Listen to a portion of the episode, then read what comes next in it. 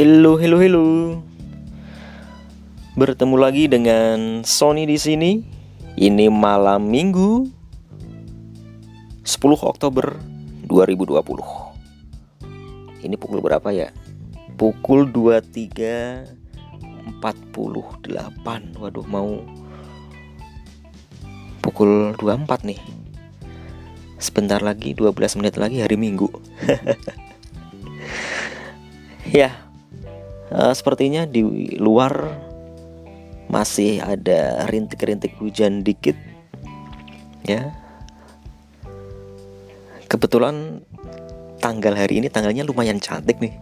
10 Oktober 2020 10 10 20 20 tapi suasana yang kita hadapi saat ini nggak secantik tanggalnya ya karena pandemi COVID-19 yang belum kelar-kelar nih. Oke, uh, kita nggak nggak usah bicarain pandemi, nggak usah bicarain tanggal cantik ya. Saya mau ini aja apa uh, sharing atau curhat atau apa mendiskusikan sesuatu? Mendiskusikan tapi nggak ada teman diskusi nih. Membahas sesuatu aja kali ya. Nah tadi siang kebetulan saya uh, lagi browsing browsing gitu ya. Eh tiba-tiba ada ini apa? Berita. Ya saya buka detikcom ada berita. Nah ini coba saya buka lagi. Judulnya artikelnya Cape Town hampir kehabisan air 2018 kini bendungannya meluap. Nah, hal ini cukup menarik buat saya, ya. Uh, mungkin bagi sebagian orang nggak menarik sih, mungkin lebih menarik uh, berita tentang demo omnibus law ya. Tapi kalau ini ini ini menarik perhatian saya dan dan membuat saya uh, berpikir lebih jauh gitu terkait air.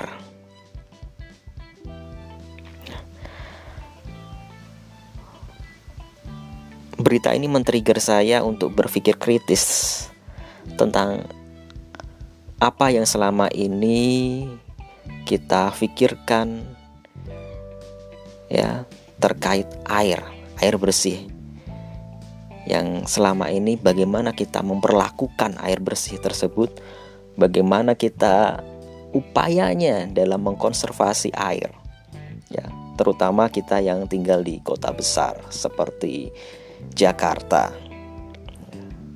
Persoalan air ini mungkin tidak seseksi persoalan-persoalan lain yang mendapatkan perhatian dari media-media besar tanah air Mungkin selama ini kalau permasalahan air identiknya dengan masalah kekeringan atau sulit air bersih di daerah Gunung Kidul, Nusa Tenggara Timur misalkan. Ya. Tapi lupa, kadang kita lupa ya. Justru yang menghadapi kerentanan terhadap pasokan air bersih, ketersediaan air bersih adalah kota-kota besar di Indonesia ya, seperti Jakarta ini uh, tadi di berita yang Capton itu tadi Capton menjadi salah satu atau menjadi kota besar dunia pertama yang mengalami krisis air bersih. Ya, tahun 2018 hampir hampir ini ya kehabisan air ya. Ini tadi beritanya uh, saat ini 2020 bendungan-bendungan yang hampir habis airnya tahun 2018 meluap. Ya ya ini berkah tersendiri lah ya buat penduduk sana. Ya, kota sebesar Cape Town coba bayangkan kehabisan air bersih. Ya, di berita ini juga disampaikan penduduk bahkan setiap hari itu dijatah per orang 25 liter. Dan mereka terbiasa untuk mandi hanya sekitar 90 detik itu dengan asumsi pakai shower kali ya bisa didetikin gitu Mungkin tahun 2020 ini menjadi berkah bagi mereka karena intensitas hujannya tinggi sehingga bendungan penuh lagi. Tapi kalau tidak ada upaya untuk konservasi, eh, bukan hal yang tidak mungkin tahun-tahun mendatang terjadi lagi hal yang serupa 2018 ya kalau kekeringan panjang. Nah, apa yang terjadi di Cape Town ya itu bisa menjadi peringatan bagi kota-kota besar dunia lainnya, tak terkecuali Jakarta. Apalagi Jakarta dengan penduduknya yang luar biasa banyak ya, Jakarta dengan Jabodetabeknya ya, dekat dengan pantai Laut Jawa dan sebagian wilayahnya bahkan sekarang sudah berada di bawah permukaan air laut. Kalau saat ini kita masih uh, memandang air bersih melimpah ruah, kita bisa menggunakannya seenaknya, seenak dele. Uh, habit kita, kebiasaan kita nggak berubah dalam memperlakukan air bersih.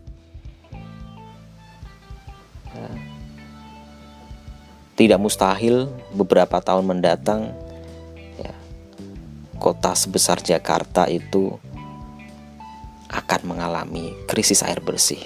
Tapi semoga saja tidaklah ya.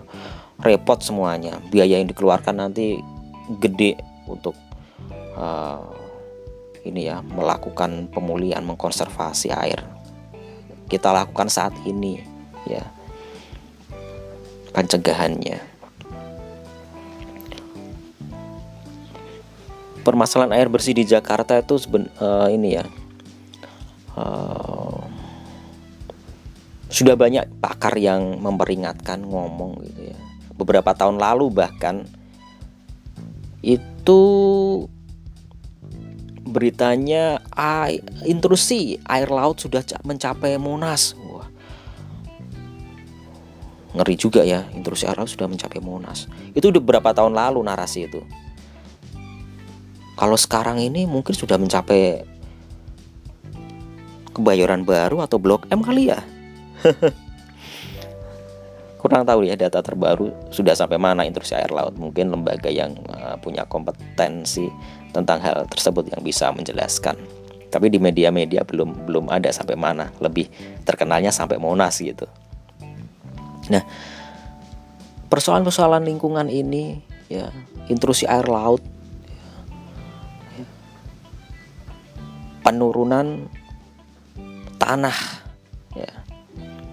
kenapa bisa air laut sampai masuk ke dalam itu? Oh, ternyata salah satu faktornya yaitu tadi pengambilan air tanah secara tidak terkendali di Jakarta.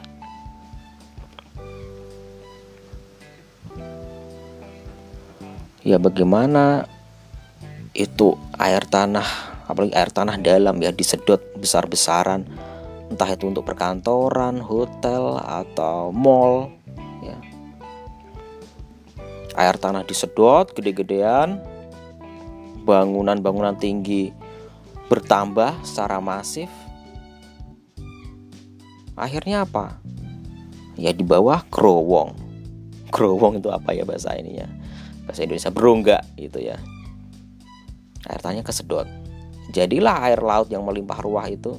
Masuk ada rongga ya masuk namanya air ya. Mengisi rongga-rongga yang ada dan katanya sudah sampai Monas. Nggak hanya intrusi air lautnya saja, karena gerowong itu tadi ya. Turun tanahnya permukaan tanah di Jakarta itu termasuk ya yang paling cepat turun di dunia dan diperkirakan Jakarta itu menjadi kota besar yang ya terancam tenggelam. Coba lihat sana di Jakarta Utara sana. Ya. Itu di di berita malah kelihatan ya apa ada bekas masjid yang sudah berada di di bukan di daratan lagi di laut ya. Sudah sampai segitunya. Dan ada daerah yang selalu tergenang air laut. Ya, nggak pas ada rob saja tapi terus panjang tahun coba yang berarti itu kan tanahnya udah ledok udah lebih lebih rendah daripada laut. Tanggul tanggul lautnya itu beberapa waktu lalu ada yang jebol bisa jadi jebol itu karena pondasinya ya tanahnya turun sehingga pondasinya retak dan akhirnya jebol. Bisa jadi seperti itu. Apa sih yang bisa kita lakukan untuk menyelamatkan air? Air itu kan luar biasa penting. Orang bisa hidup tanpa mobil, tanpa motor, tanpa HP, tanpa listrik pun masih bisa. Tapi kalau tanpa air, air bersih, salam. Apa sih yang bisa kita lakukan? Atau apa sih yang bisa pemerintah lakukan? Atau apa sih yang bisa masyarakat berkolaborasi dengan pemerintah bisa melakukannya bersama-sama?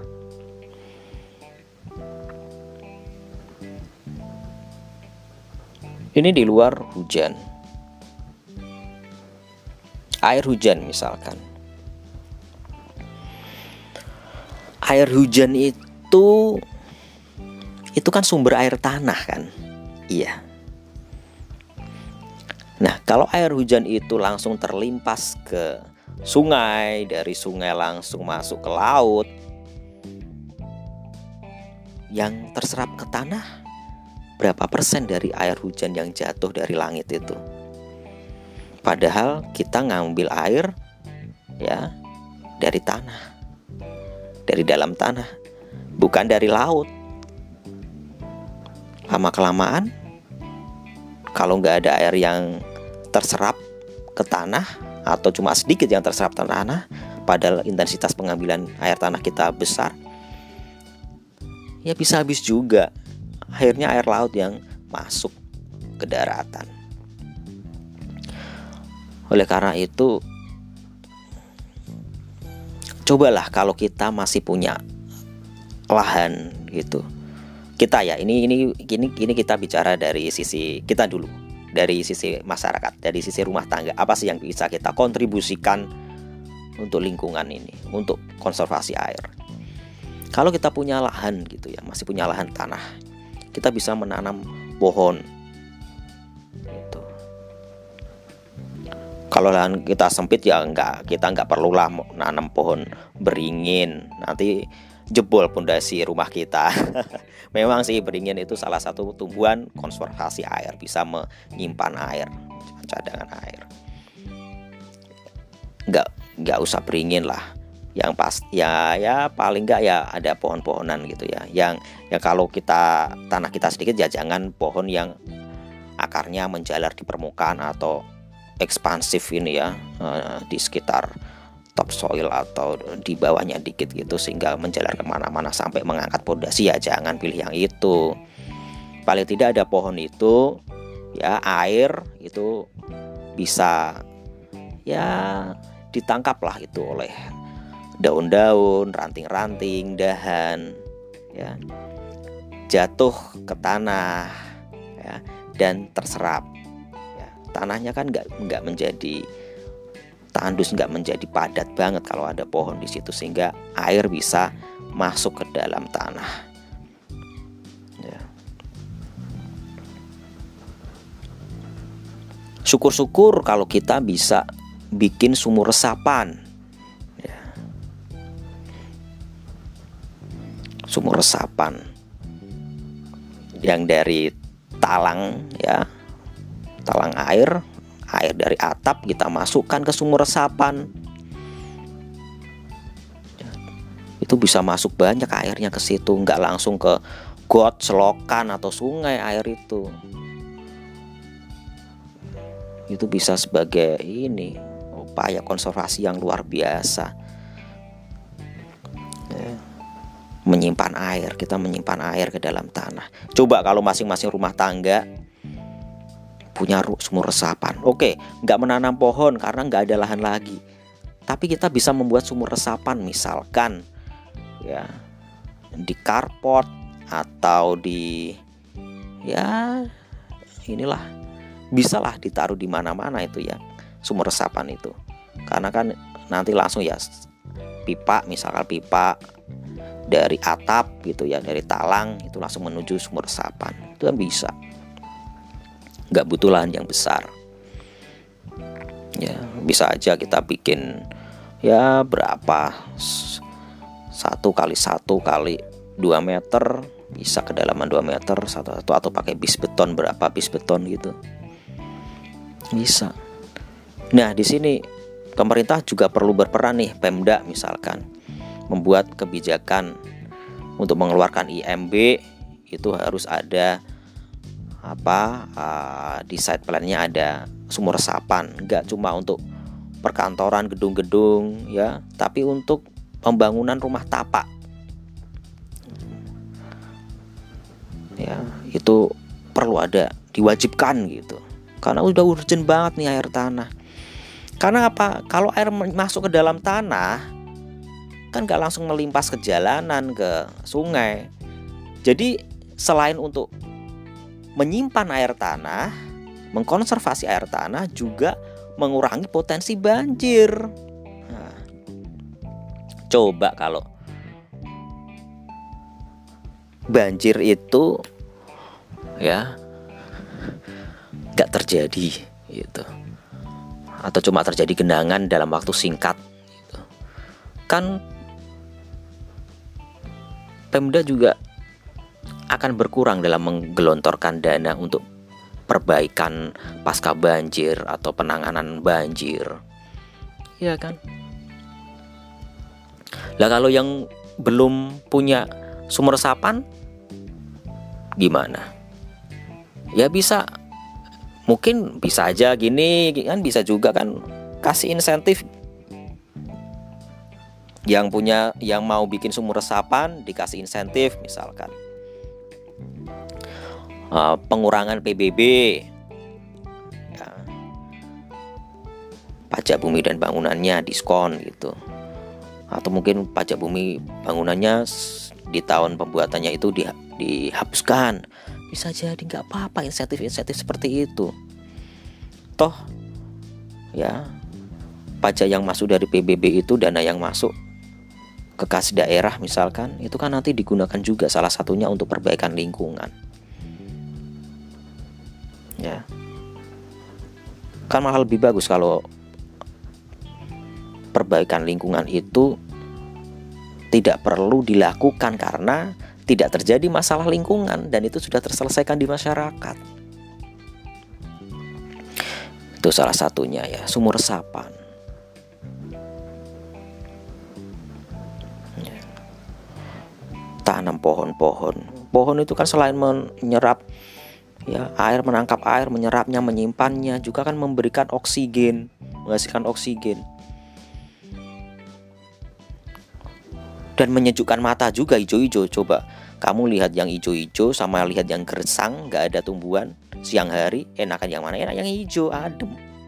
Mata pun jadi adem. Iya kan? Oksigennya lebih banyak polusinya bisa berkurang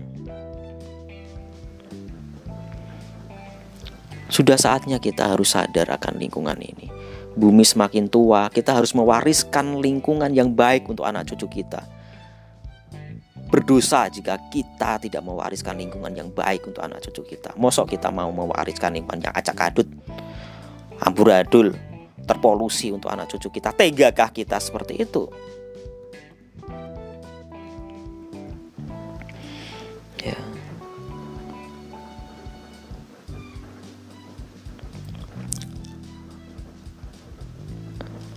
Ada beberapa kearifan lokal ya yang bisa kita contoh dari daerah-daerah di Indonesia yang selama ini mungkin mengalami kesulitan air bersih. Mereka bagaimana mereka arif untuk memperlakukan air. Ya. Bagaimana mereka berhemat air, nggak membuangnya dengan sia-sia. Kadang kita karena saking gampangnya buka wastafel aja airnya ngocor terus. Nggak ditutup. Ya. mandi lama-lama di kamar mandi. Showernya hidup terus. Wuh. coba bayangkan coba saya sendiri pernah di di ini ya di Pontianak gitu ya.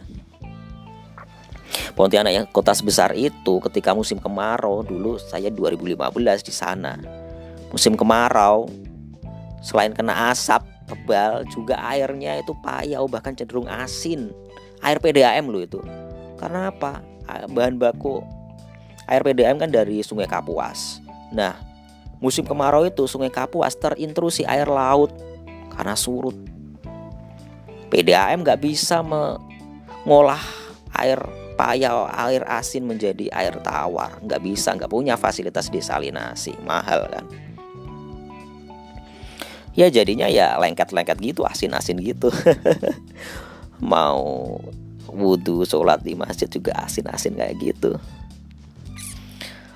sudah asap airnya asin lagi kayak ikan asap diasinin.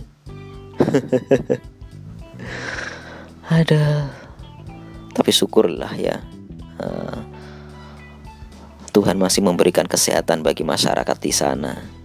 Saya juga sehat-sehat saja ketika di sana ya alhamdulillah. Bahwasanya mereka masa sana itu punya ini ya tempat penyimpanan air di Pontianak itu banyak ya kalau orang yang cukup mampu mungkin ada penyimpanan air semacam penyimpanan bawah tanah gitu. Ya, membuat ini penyimpanan air bawah tanah. Ya. Kalau yang murah ya ini yang menampung air gentong-gentong itu ya di depan rumah atau ini. Dari talang kalau ada hujan dimasukkan ke gentong-gentong itu atau tangki penyimpanan air di bawah tanah. Jadi saya sendiri itu dulu kalau hujan, waduh seneng banget asik bisa mandi segar, nggak lengket-lengket, nggak asin. Tapi hati-hati loh, mandi air hujan itu kalau untuk mandi aja nggak apa-apa, tapi kalau untuk gosok gigi, aduh bisa hancur itu gigi karena nitrogennya tinggi, bisa merusak gigi bisa keropos. Ya jadi kalau ini ya pakai pakai bisa pakai aqua atau air isi ulang lah ya. Kalau untuk gosok gigi. Itu ya. Dulu di balik papan saya mal pernah kekeringan air waduk itu waduk manggar itu hampir kering ya. Kasusnya sama kayak di Capton gitu ya. Digilir PDAM hidup ya. Hidup tiga hari empat hari mati. Coba seperti itu. Untung saya bisa numpang dulu mandi di kantor.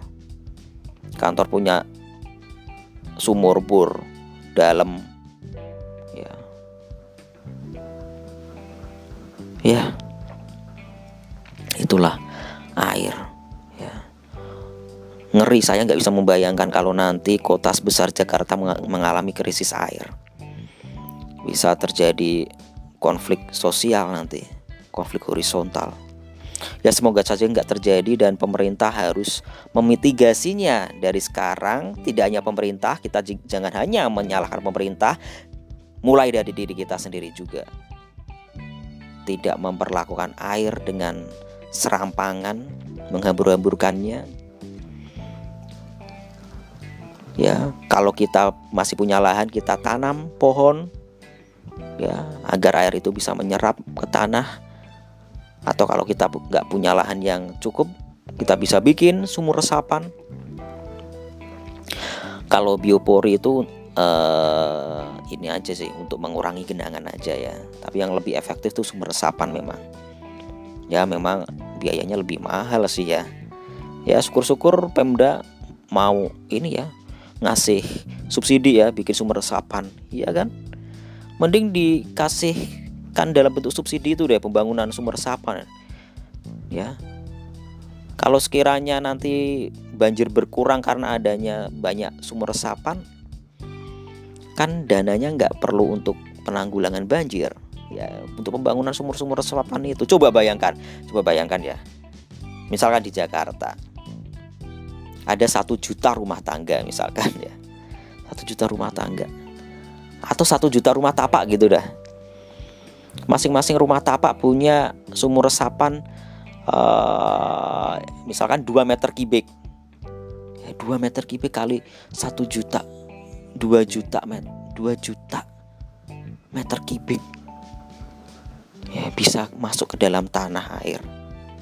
Itu. Nggak langsung terlimpas ke sungai. Uh, 2 juta meter kubik gede banget itu. Itu kayak air ada nggak itu air di danau? Misalkan di danau Sunter itu 2 juta meter kubik kayaknya nggak ada deh. Banyak berarti bisa bisa mengurangi banyak banget itu. Ya. Meskipun nah ini ya meskipun faktor banjir di Jakarta kan nggak cuma intensitas hujan aja di Jakarta.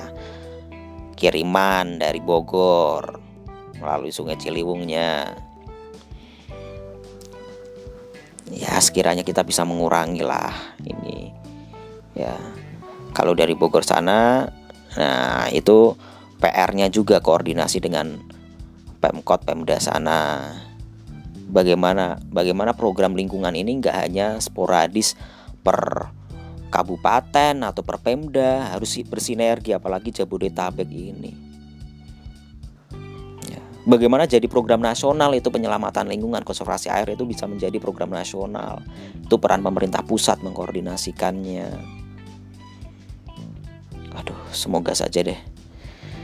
Ya semoga isu lingkungan ini menjadi isu yang diperhatikan oleh semua orang. Ya.